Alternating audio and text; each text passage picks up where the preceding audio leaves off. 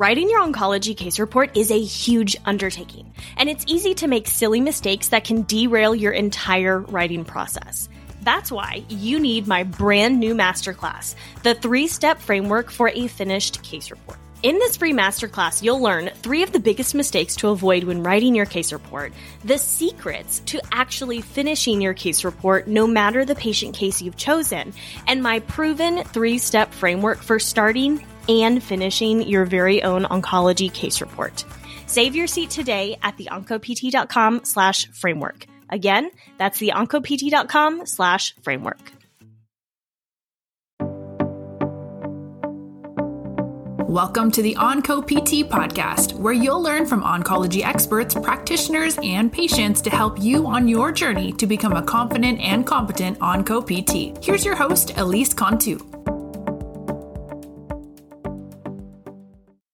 Hey there, and welcome to this episode of the OncoPT podcast. This month on the OncoPT podcast, we've been going over what is multiple myeloma, how is it treated, but we really haven't addressed the underlying question that I know a lot of you have how to treat patients with multiple myeloma. And this is exactly what we're doing in today's episode. Now it's going to look a little different. Here's how we're doing this. I am taking two patient cases that I have actually treated before and breaking down what I did, why I did it, and then kind of what I wish I had done differently now looking back on it and having a couple more years under my belt. While each cancer is treated very differently, few diagnoses are treated as differently as multiple myeloma is. As we discussed in episodes 202 and 203, multiple myeloma may be approached with observation, clinical trials, chemotherapy and or other agents, as well as hematopoietic stem cell transplants, also known as bone marrow transplants, BMT. Now, how multiple myeloma is treated can significantly impact what and how we as the OncoPT treat these patients. And in today's episode, I'm presenting two patients with multiple myeloma that I'm actually have treated. Neither is perfect. In fact, you may have some strong opinions that I welcome hearing. This discussion really promotes an opportunity for us to justify what we're doing, understand why we're doing it, and then ultimately improve our patient care. So, in my two patient cases, I'm going to be talking about Peter and Margie. I'll let you know. I have obviously changed the names and a couple details to make sure that they remain, of course, anonymous. But the general information, the the content of each case has definitely remained intact. So you can really understand what was the situation, what were the circumstances, and then what did I do as the physical therapist to help these patients. So first up, we have Peter. Peter was a 60 year old male who presented to the emergency room with unrelenting back pain after he injured his back playing tennis. So, what happened in this case, again, all real circumstances here. Peter was a recently retired individual who was finally getting to do all of the things that he wanted to do in retirement. So he was playing tennis daily. Um, that was one of his most favorite things to do. And so he was actually playing with a couple friends one day when he lunged for a ball, as one does in tennis, and he heard a pop in his back. And it began hurting. He didn't really think much of it at first, but that pain didn't go away. In fact, it grew and grew and grew. And over the next few days, he decided that he could not stand it anymore. And so he and his spouse ended up going to the emergency room to try to figure out what was going on. So, in the emergency room, they did different imaging, they did different lab tests, and the imaging revealed that he had punched out lesions in his lumbar spine, and the blood work eventually confirmed his multiple myeloma diagnosis. Now, in this imaging, when we're talking about these punched out lesions, this is very classic multiple myeloma. When we're looking at different imaging, those bony lesions, that cancer invading the bone, causing the pathological fracture that he sustained, unfortunately, while playing tennis, is exactly what that looks like. It's, it's, I mean, I don't have a better phrase for it. It's just punched out lesions, is what you very, very commonly see in the literature when we're talking about when we're talking about multiple myeloma and, of course, those bony lesions. So while he was in the hospital, so he was, again, went to the ER and then was diagnosed, admitted to the hospital, and there he remained for a little while. And while to you and me, the number of days that he spent in the hospital wasn't a whole lot. I mean, he wasn't there for like months and months and months. Again, this is speaking from an outpatient perspective here. He became so deconditioned in that time period. So again, thinking back to he had a lot of pain. It was very challenging to manage, especially in those first few weeks after his diagnosis. And then he was obviously kind of undergoing this evaluation to see, okay, you know, we need to treat your multiple myeloma. What are we going to be doing from here until he could get medically stabilized enough to where he could actually be sent home? So he was sent home after he was consulted with the orthopedic oncologic surgeon, um, whoever that was, and they put him in a TLSO orthotic that he was to remain in basically every hour that he was awake and upright. So if he wasn't in bed, he needed to have that on. And so what this meant for him is he spent a lot of time in bed multiple reasons. Again, painful. Um, you know, we also have to consider the psychological components of this. He experienced a ton of depression, unfortunately, especially after this diagnosis. That was not something that his spouse noted that he really had previously. So lots of time in bed, very painful to move around. And so he wasn't moving around. And so even during this time, he's still becoming more and more deconditioned. I mean, this guy went from being a really, really active individual, very fit. Um, I think his partner even made the comment that he previously had like a little bit of abs going on. Um, and in a matter of weeks, I mean, it just completely reversed. He had gained weight, he had lost muscle, he had lost those abs um, that we were talking about. And again, while this sounds very minute maybe to us, this was something that was they noticed. And you know, someone who prided themselves in being really active individual who took care of their body and was able to do the things finally enjoy the time of retirement he had been looking forward to so long it really crashed down around him so again, he's discharged home from the hospital and he came to see me for physical therapy one week after he started a chemotherapy regimen of Revlimid, dexamethasone, and bortezomib. So let's break it down. So this patient went to the cancer center where he met with his oncologist, they came up with a treatment plan, and then he started his chemotherapy regimen. After this point is when he was referred to see me because of, I don't even remember what he was referred for at this time. It may have been like back pain and like slow walking or something. It was it was something very generic, okay? And so at the evaluation, he demonstrated significant hesitation and limitations with movement, largely due to the low back pain. I cannot emphasize enough, this low back pain was tremendously limiting for him. Again, going from a very active, independent individual in just a matter of like a month to basically I won't say completely dependent, but very dependent, very significant changes there. So lots of hesitation with movement, very slow movement. Um, transfers, you know, to and from like the chair were very difficult and painful. We actually didn't even get to do all of the evaluation because pain was so limiting for him. Um, I was going to test a couple things in supine and I eventually just cut those out of the evaluation because of how two things slow things were going because it was painful. Again, that pain really, really limited him here um, to the point that he actually told me later he considered canceling the evaluation because it was so hard for him. Um, and so again, for this patient, one of the things that we had we really have to consider here and you may have to consider in your care of your patients, for him, because this pain was so significant, it impacted every aspect of his life.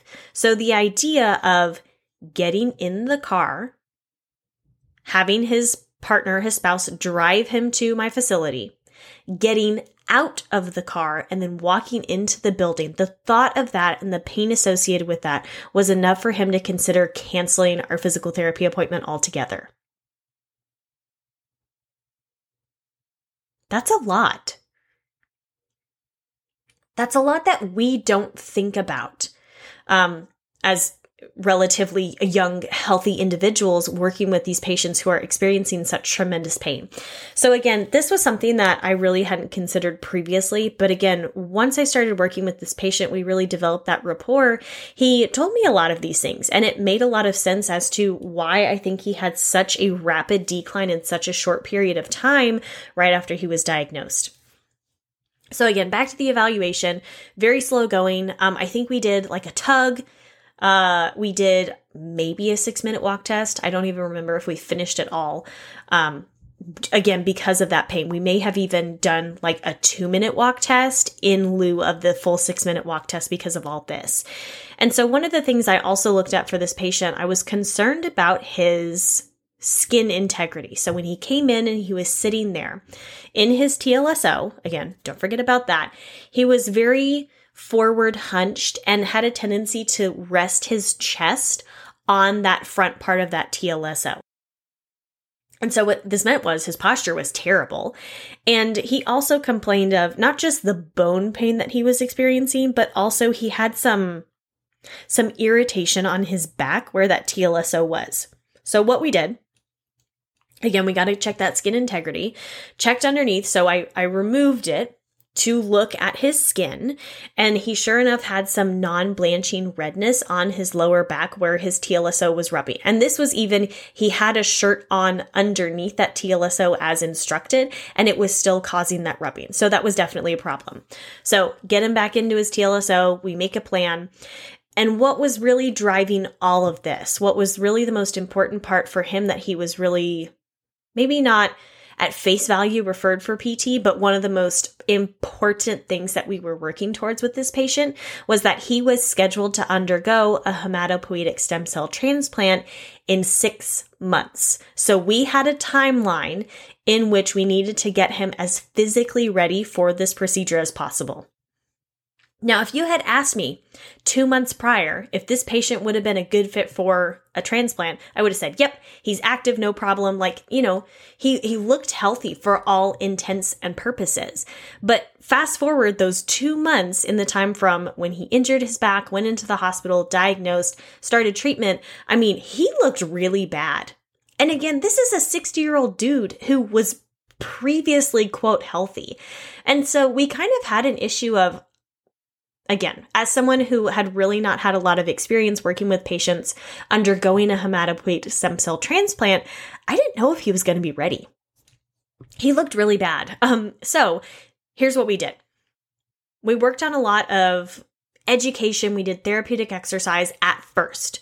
So, one of the big things we really tackled at first was the whole process of doing a hematopoietic stem cell transplant. What it is, what it kind of looks like to go through this process. What are potential side effects and complications? And then really the importance of preparing his body as as early as possible, as best as possible for that transplant.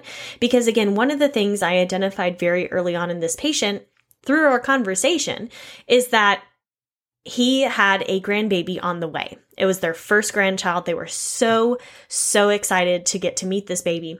Um, and so one of the things that I really identified for him was so important is that he wanted to be around as long as possible to hang out with his his children and then eventual grandchildren. So with this, I really encouraged and educated him on how important it was to be physically ready for stem cell transplant because that would ultimately translate to likely better outcomes, as in decreased mortality on the other side of things. Based on what I had read in other diagnoses, I figured it's probably very similar with multiple myeloma. And there, there's some research out now that definitely supports this. And so for him, again, it wasn't a like a threat or anything. It was very much a motivator for him. Not every patient is going to be motivated by that, but again, this was something I identified for him was going to really, really work. So again, lots of education on the whole process of transplant and then really the importance of skin integrity regarding the TLSO. We also did some finagling again of course with the permission and with the awareness of the orthopedic surgeon we put different kind of like closed cell foam and open cell foam around the TLSO in order to relieve some of that rubbing that he had. And then when we worked on different therapeutic exercise, we did a lot of strengthening for the upper extremity, but a lot of periscapular strengthening. Again, because that posture was so problematic. A, he's resting on that TLSO, which is not how it's supposed to work. But again, that, that chronicity almost of him resting on there, his posture muscles basically just went out the window. So we had quite a bit of work to try and fix that. So again, first first couple months like months 1, months 2, we were doing a lot of that. And progress was pretty slow, unfortunately. Well, not unfortunately. Realistically, this is how it was. Progress was really slow because of that pain, but the coolest thing was once we really got him moving, his pain started kind of getting more under control. Now, this was probably a, a, number of reasons, right? I'm not some miracle PT. So, but I think reintroducing the movement back into this, as well as he's on chemotherapy during this time. Don't forget, remember, he's on Revlimid, which is also lenalidomide, dexamethasone, and bortezomib. His disease was likely responding to these drugs, which was also helping with the pain he was experiencing. So again, lots of things going on here, not just me, but really those things working together really helped us get that pain under control in a really cool way to where he was able to feel more comfortable moving, um, sometimes a little too comfortable moving. We definitely had episodes where he would overdo it and then we would kind of have to take a couple steps back. For example, vacuuming one day, he went like ham on vacuuming the house. And, um, well, we paid for it the next day, actually, the next few days, unfortunately. So, you know, we live and we learn. These are things we have to navigate with our patients. But once we got into that month two, this is when we were cleared to begin standing balance exercises. So again, I'm in very frequent communication with the oncologist, the orthopedic surgeon to make sure that we're okay to do these things. We were cleared. We started doing standing balance exercises. Again, very slow at first because of how deconditioned he was, how problematic his balance was. I mean, it was, it was wild how fast everything just like slid backwards after his diagnosis and then how long it took us to get back up to that point where it was like, okay, you are not a fall risk. so we continued with our upper extremity resistance training and we shifted our, our format with this to the Tabata format in order to target a little more of the aerobic conditioning. At this time, he wasn't actually cleared to do any kind of like walking except for from point A to point B. Like there was no walking for exercise. And so he needed some way of challenging his cardiovascular system in order to try and build up some endurance, again, in preparation for that eventual transplant. One of the things that was also interesting about this patient is that, and he always claimed it was from the steroids. I don't, I don't know for certain, right? But he had steroid treatment on certain days, and it was usually an hour or so after this treatment, which was also conveniently when he came to physical therapy, he would kind of get a little loopy. And I know this isn't a medical term, but it's almost like he would get a little giddy in a way. Um, normally, he was extremely mild mannered. He was a super chill, calm individual. But you could see in the session as his medication started to kick in, he would get very animated. Um, one of the things like he would accidentally curse, which personally does not bother me, but it was something that like really embarrassed him because that's not normally like what he does, but it's kind of like his filter got shut off. Anyways, that was interesting. And so sometimes therapy required quite a bit of, um, redirection to make sure that he was on task because otherwise we could just sit and chat for an hour and that is clearly not skilled therapy um, at least for this particular patient. So again that's kind of how month two progressed. A little later in month two he was finally cleared to begin leisurely walking so we're starting to incorporate a little more of that. And then this is how we continued until month four. So at month four, again, we have really improved a lot of strength, balance, endurance. We're definitely building on all of these things, but we kind of hit a plateau. We, it's like we kind of hit a ceiling because he was still on certain restrictions for activity from his surgeon and he was still in that TLSO. So there were some limitations as far as like how much further we could do. And we knew that at some point he was going to be discharged out of his TLSO. Like that was going to be discontinued. We knew this. This was something we were in very frequent contact with the surgeon about. And so we reached that ceiling and after we really couldn't break through, what we did in order to conserve his therapy visits is actually discharged him with a home exercise program and with the instructions come back when you are cleared for like this next phase of activity. So in month five, the patient was all cleared. So the prior activity restrictions and then the TLSO were discontinued. So at this point, we very gradually began incorporating core stabilization exercises in neutral spine. Again, he has the pathological fracture in his lumbar spine. We are being extremely cautious about this. And then in month six, he was discharged to undergo his hematopoietic stem cell transplant. So there's a happy ending to the story as far as I know. Um, I haven't followed up with this patient for a few years, so I'm not really sure, how, you know, like what's going on now. But he went through his transplant. He came back, um, and he looked so good. He's been, he was doing really well at the time. You know, for as far as I know, at, you know, at the time he was considered disease free, which was so cool. And so he entered that remission period um, for the multiple myeloma. So Couple notes on this patient. Again, this is probably one of my favorite patient cases. This is actually who I did uh, my oncology case report on. Just like a super, just really like a stupendous patient to work with. It was a really, really cool experience. Um, but it wasn't perfect. We had different complications. Um, so, for example, in month two, this patient presented with redness and some warmth and tenderness in his calf. Now, hopefully, you're already thinking of a particular oncologic emergency. And again, thankfully, it was like, okay, this is a red flag. We need to get you referred back. And sure enough, the patient was diagnosed with a DVT. So he was put on Eliquis. He was put on a very temporary therapy hold until this point by the oncologist. And then at that point, he came back. We kept working and we didn't have any additional complications with this, which is great. Um, one other thing. So in month two, I went to a conference and had a substitute physical therapist come in. And one of the things that I do whenever I have a substitute physical therapist is I write very extensive notes on this is what we've been doing. This is what we are allowed to do. This is what we are not allowed to do because I you may pick up I'm extremely protective of my patients and maybe even overprotective of my patients. But honestly, like, don't F up the work that we've been doing. And this particular physical therapist who came in did not read my notes. And I know this because I talked with both my patient and the other person who was in the clinic at the time. Um, they were doing, because I also saw it in the documentation when I came back, this person is on spinal precautions, okay? Like, let's be clear. We're in month two. We have not been cleared for all this stuff. And this physical therapist had my patient doing different core exercises, not in neutral spine, like actively breaking spinal precautions. My patient was like, um, I don't know if I'm supposed to do this, but the therapist was like, no, no, like it's fine. You can keep doing this. And honestly, we're really lucky that this patient didn't have any issues because later in our care, he actually developed a, an additional pathological fracture.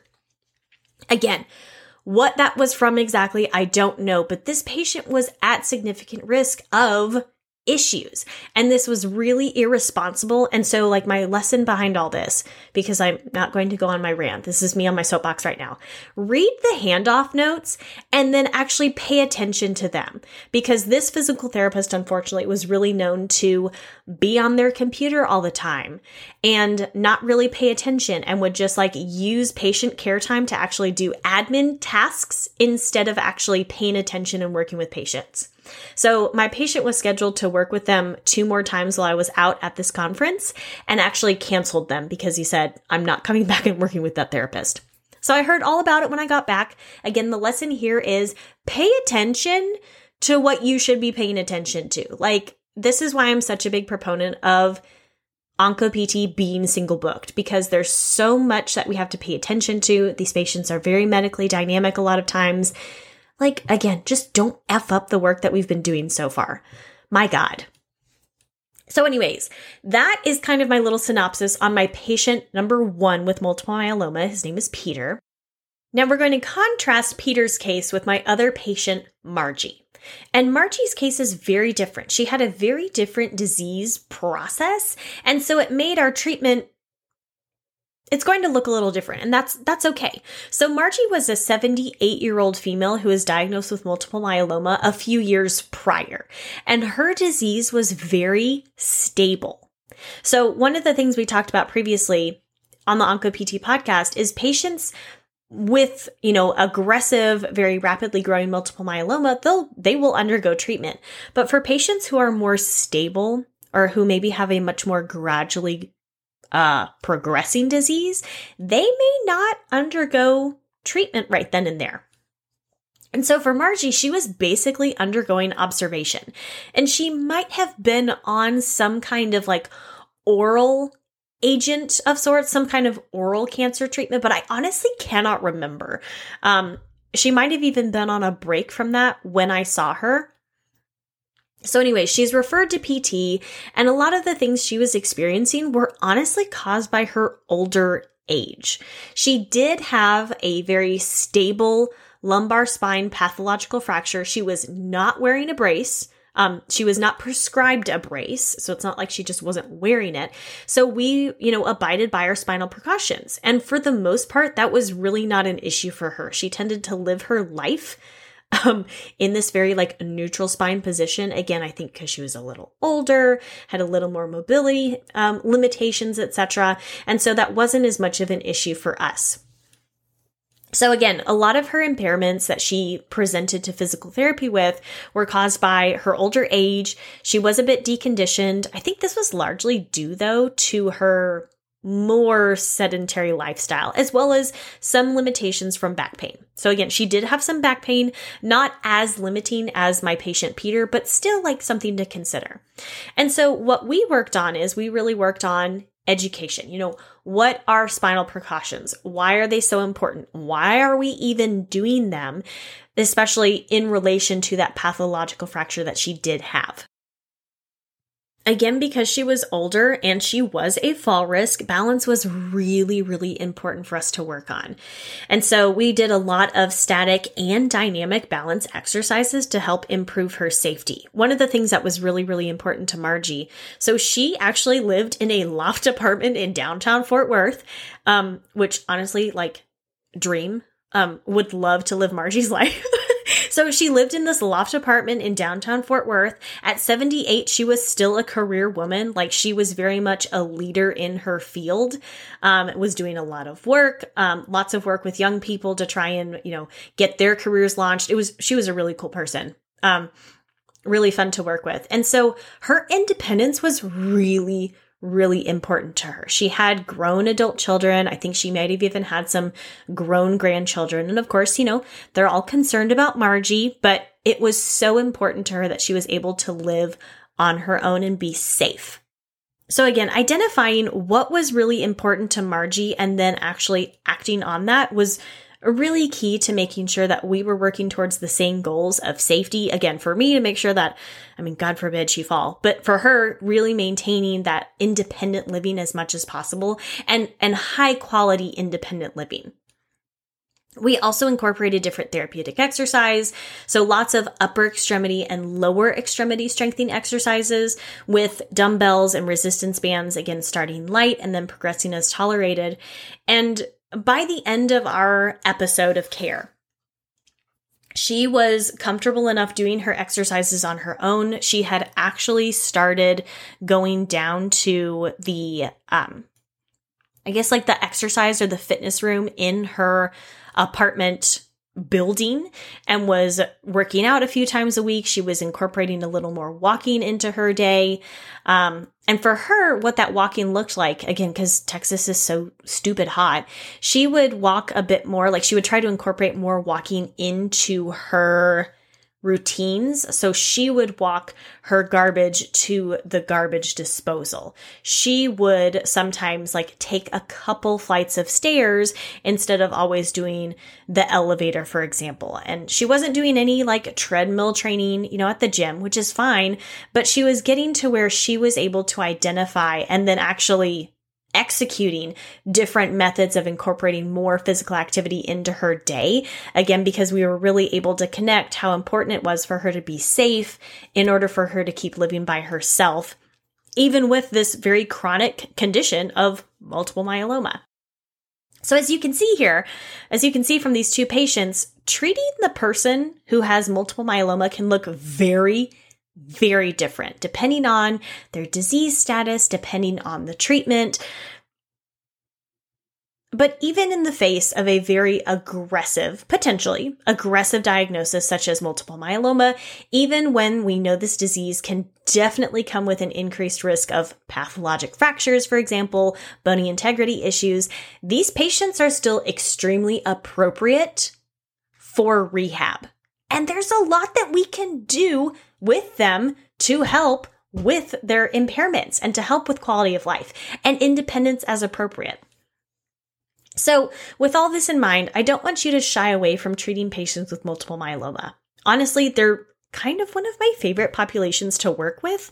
Um, I think because I've had such amazing patients who have really challenged me to think outside the box in how I can help them, even in the face of this very unfortunate diagnosis. You know, we do know, unfortunately, because we've talked about it previously on the OncoPT podcast, there's no cure for multiple myeloma.